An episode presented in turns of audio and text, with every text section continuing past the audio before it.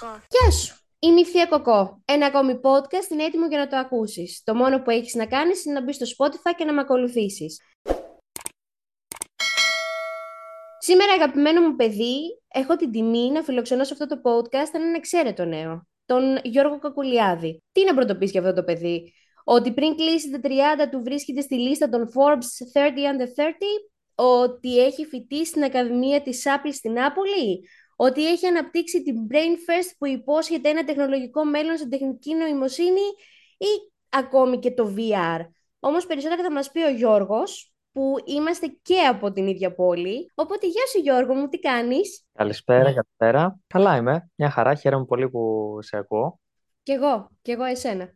Θέλω να μου πεις ε, λίγα λόγια για το ξεκίνημα και την πορεία σου. Το ξεκίνημα. Το ξεκίνημα ποτέ δεν είναι εύκολο. Ε, σε καμία περίπτωση, σε κανέναν άνθρωπο πιστεύω. Ε, κανένας δεν πιστεύω ότι στο ξεκίνημα τα βρήκε εύκολα τα πράγματα. Ε, κοντά στα, σε πολύ νέα ηλικία, έτσι, κοντά στα 12-13, ήξερα πάνω κάτω τι θέλω να κάνω με τη ζωή μου, ε, προς τα που ήθελα να επικεντρωθώ. Είχα έντονη ασχολία με υπολογιστές. Μου άρεσε πάρα πολύ να, να χτίζω πράγματα έτσι, από, το, από το μηδέν, γιατί οι υπολογιστές προσφέρουν τη δυνατότητα να δημιουργήσεις πράγματα και όταν κάτι το δημιουργείς, εδώ μαγειρεύουμε στην κουζίνα, ας πούμε, και μετά λέμε ότι ωραίο δημιούργημα. Φανταστείτε τώρα να χτίζεις κάτι το οποίο μπορεί να έχει impact, να έχει έτσι ένα αποτύπωμα μεγάλο στην κοινωνία ή ε, στους φίλους σου, στην οικογένειά σου, σε οποιοδήποτε. Οπότε, ναι, το να χτίζεις, το να γίνει δημιουργός είναι κάτι εξαιρετικό. Αυτό ήταν το μικρόβιο δηλαδή που είχα σε νεαρή ηλικία. Mm-hmm. Και έτσι το ξεκίνημά μου ήταν 12-13 χρόνια ξεκίνησα να ασχολούμαι με τους υπολογιστές, έφτιαξα κάποια λογισμικά, αυτά μπόρεσα να τα πουλήσω και πήγε λέγοντα. Πέρασα κάποια στιγμή και σε ένα πανεπιστήμιο παρεμφερή, έτσι, παρεμφερές ε, ε, η σχολή. Ναι, ναι. Ε, οπότε ήταν έτσι, ε, το ένα ακολούθησε το άλλο γενικά. Αν κάποιος μελετήσει το, την πορεία μου θα δει ότι έχει μια συνέπεια όλο αυτό. Θέλω να μου πεις πώς ένιωσες την ε, πρώτη φορά που σου δόθηκε η ευκαιρία να φοιτήσεις ε, στην Άπλη, στην Νάπολη. Ε, εντάξει, τώρα από το όνομα και μόνο έτσι σαν brand καταλαβαίνω ότι μιλάμε για κάτι τεράστιο και όντως δεν είναι μόνο το όνομα, είναι η πραγματικότητα αυτή. Ε, η Apple ήταν ε, το μεγαλύτερο σχολείο που έχω φοιτήσει στη ζωή μου ε, στον τρόπο με τον οποίο δουλεύουν, στον τρόπο με τον οποίο εκπαιδεύουν. Όταν ε, εγώ ξόδεψα περίπου 1,5 χρόνο μαζί με τις ε, εξετάσεις αγωγής και όλα τα ε, πράγματα τα οποία είχαν.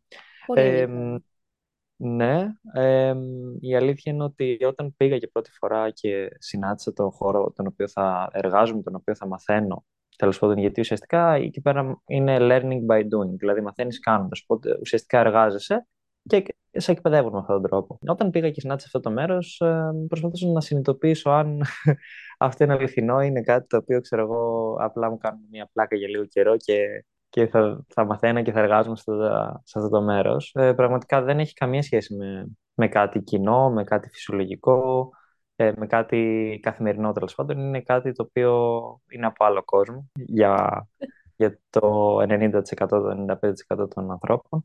Και πραγματικά είναι, είναι ευλογία και μεγάλη χαρά να βρίσκεσαι σε αυτά τα μέρη. Σε... Συγγνώμη, σε διακόπτω. Ναι. Πόσο καιρό ήσουν εκεί; Στην Ακαδημία ξοδέψα ένα ακαδημαϊκό έτος. Δηλαδή ξεκίνησα από τον Σεπτέμβριο και Έφυγα από εκεί περίπου τον ιουλιο ε, κάτι παραπάνω από ένα ακαδημαϊκό έτος, επίσημα μέσα εκεί.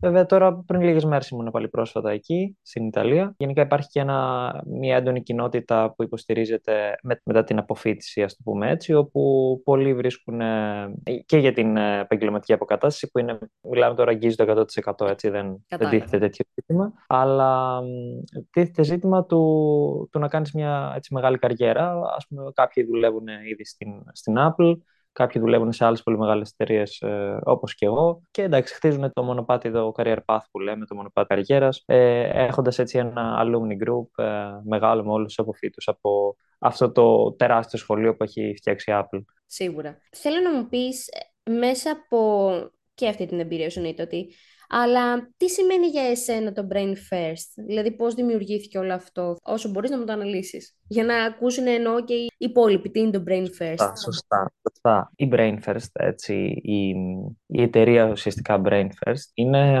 ένα project το οποίο γεννήθηκε μέσα στην Ακαδημία της Apple. Στην Ακαδημία της Apple, για να ακούσει κάποιος έτσι άνθρωπος το τι γίνεται, ε, μας βάζουμε διάφορα ε, challenges, κάποιες προκλήσεις, βλέπουμε κάποια διάφορα topics, κάποια θέματα αναφορικά που χρειάζονται επίλυσης παγκοσμίως και ε, μπορούμε να δημιουργήσουμε έξυπνες τεχνολογίες για να τα επιλύσουμε. Και έτσι ένα από αυτά τα θέματα τα οποία θέλαμε να, να εξερευνήσουμε ήταν ε, η εκπαίδευση. Η εκπαίδευση έτσι μέσα από το Apple Academy που βλέπαμε μαζί με τον ε, συνέτερο που ξεκινήσαμε την Brain First, εκεί ήμασταν και οι φοιτητές εκεί, είδαμε ότι υστερεί υστερεί στο ότι δεν έχει αλλάξει καθόλου όλα αυτά τα χρόνια που έχει εισβάλει η τεχνολογία και έχει αλλάξει τα πάντα. Δηλαδή, το μοναδικό πράγμα το οποίο δεν άλλαξε ιδιαίτερα, έως και καθόλου θα έλεγε κάποιος, ε, παρά μόνο κάποιες πολύ μικρές αλλαγές, είναι η εκπαίδευση. Ο τρόπος με τον οποίο μαθαίνουμε στα σχολεία τα βασικά που μαθαίνει ένα, ένα παιδί. Οπότε αυτό μας ε, βοήθησε να βρούμε κάποιες λύσεις. Ε, από εκεί βέβαια και έπειτα ξεκινήσαμε το 2019 το, το Φεβρουάριο την εταιρεία Brainfirst ε, με βάση την Ελλάδα. Μας άρεσε η αγορά γιατί είναι το σπίτι μας και η οικογένειά μας η Ελλάδα, οπότε σκεφτήκαμε ότι είναι πάρα πολύ καλή ε, αγορά. Ε, ξεκινήσαμε εδώ. Ε, σαν πρώτη τεχνολογία την οποία χρησιμοποίησαμε είπαμε να είναι η VR τεχνολογία, η, η τεχνολογία της εικονικής πραγματικότητας και φτιάξαμε ένα παιχνίδι το οποίο οι μαθητές μαθαίνουν ανακύκλωση σε πρώτο επίπεδο, δηλαδή αυτό είναι το πρώτο, ναι, είναι το πρώτο προϊόν της εταιρείας, το οποίο οι μαθητές των σχολείων, ε, των εκπαιδευτικών ιδρυμάτων, οποιοδήποτε έτσι φορέων αντίστοιχων, μπορούν να χρησιμοποιήσουν το, το προϊόν αυτό δικό μας και να μάθουν τα παιδιά να κάνουν σωστό, σωστά την ανακύκλωση, να πετάξουν τα απορρίμματά τους σε αντίστοιχους κάδους, ε, να κάνουν τη διαχώρηση που πρέπει, να μάθουν έτσι ότι πρέπει να μαζεύουν τα απορρίμματα ε, και να το κάνουν όλο αυτό μέσω πραγματικά μιας τεχνολογίας εκμής, η οποία είναι το, η εικονική πραγματικότητα. Δηλαδή να μπουν, να ζήσουν σε ένα εικονικό περιβάλλον, είναι ας πούμε στο, στο σχολείο τους, έτσι. Ναι. Ε, φοράνε τα γελιά εικονικής πραγματικότητας, αυτή είναι η συσκευή η οποία το υποστηρίζει. Χρησιμοποιούν το παιχνίδι το οποίο έχουμε φτιάξει εμείς και ουσιαστικά μπαίνουν σε ένα εικονικό περιβάλλον, όχι πραγματικό, που είναι η παραλία, συλλέγουν τα απορρίμματα και έπειτα μπορούν να κάνουν το, τη διαχώρηση και μόλις τελειώσει αυτό το παιχνίδι, φέρουν τα γελιά και ήδη ε, χωρίς να βρεθούν σε αυτό το σημείο, έχουν βρεθεί σε αυτό το σημείο, έχουν μάθει για την ανακύκλωση και βιωματικά, όπως έχει πει και ένας ε, τεράστιος εκπαιδευτής, ο Edgar Dale, η εκπαίδευση είναι πολύ πιο αποδοτική από ότι απλά να στο λέει κάποιος ή να το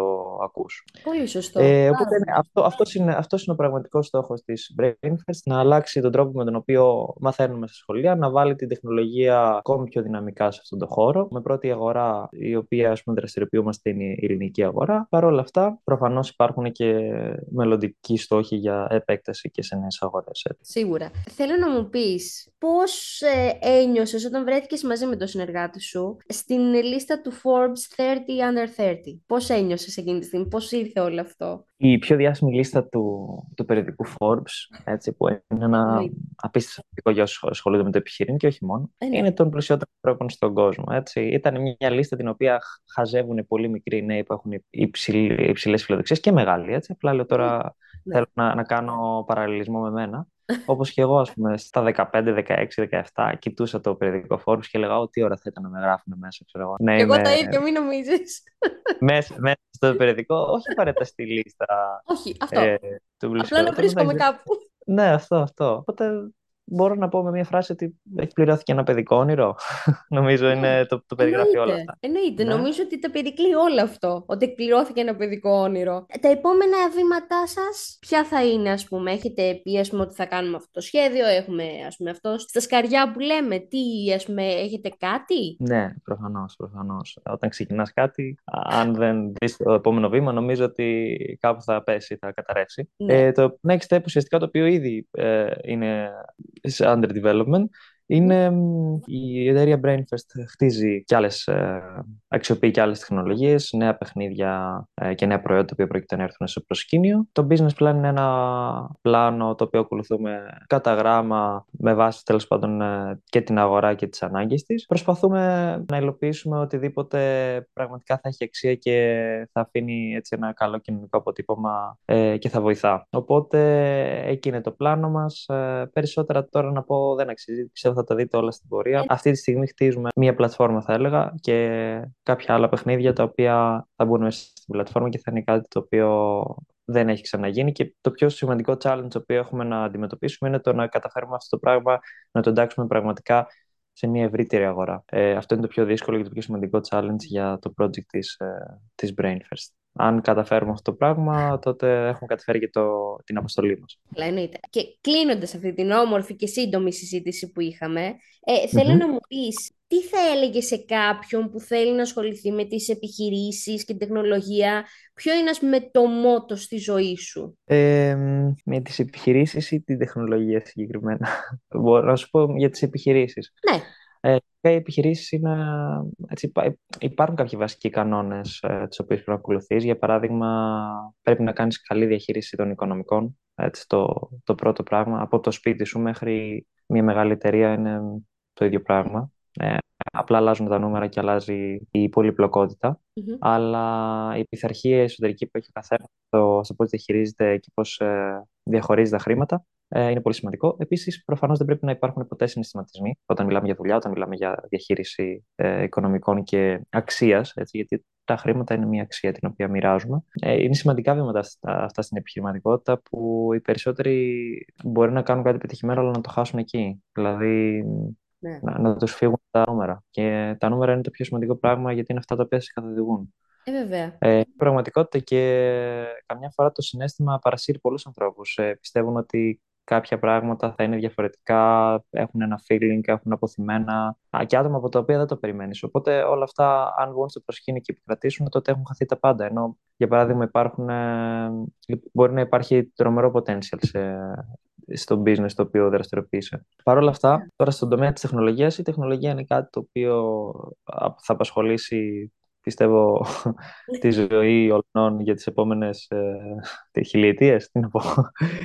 οπότε, οπότε, ναι, οπότε η συμβουλή μου εκεί είναι ότι απλά παρακολουθείς, βλέπεις ε, το τι καινούργια έρχεται, αν μπορείς να γίνεις πρωτοπόρος γίνει, αν δεν μπορείς ε, αντέγραψε τους καλύτερους και πορεύσουμε αυτό. Και απλά έτσι, γενικά καλό είναι στην τεχνολογία να κοιτάς τους πρωτοπόρους και να παίρνεις ιδέες από αυτούς και να μην ε, επαναπάβεσαι. Γενικά σε τίποτα δεν θέλει να επαναπαυθείς, γιατί αν επαναπαυθείς δεν υπάρχει πρόοδος. Αλλά στην τεχνολογία νομίζω ένα παραπάνω ότι οι πρωτοπόροι είναι αυτοί οι οποίοι θα σε βοηθήσουν να εξελιχθείς και εσύ και να κάνεις το κάτι διαφορετικό, αν θες να το κάνεις. Πολύ σημαντικό. Γιώργο μου, σε ευχαριστώ πάρα πολύ που μου έδωσε αυτή τη συνέντευξη. Ε, Εγώ ευχαριστώ πάρα Πραγματικά, αυτό το podcast έχει σκοπό να δώσει σε όλους μας να καταλάβουμε τι ε, μπορεί να έχει μέσα ένα επιχειρηματικό μυαλό, πόσα επιχειρηματικά και τεχνολογικά μυαλά έχουμε. Όποιος θέλει να ψάξει περισσότερες πληροφορίες για τον Γιώργο Κακουλιάδη μπορεί να μπει στο κακουλιάδη.com και brainfirst.gr. Αυτά είχα να σας πω. Ήταν η Θεία Κοκό. Bye!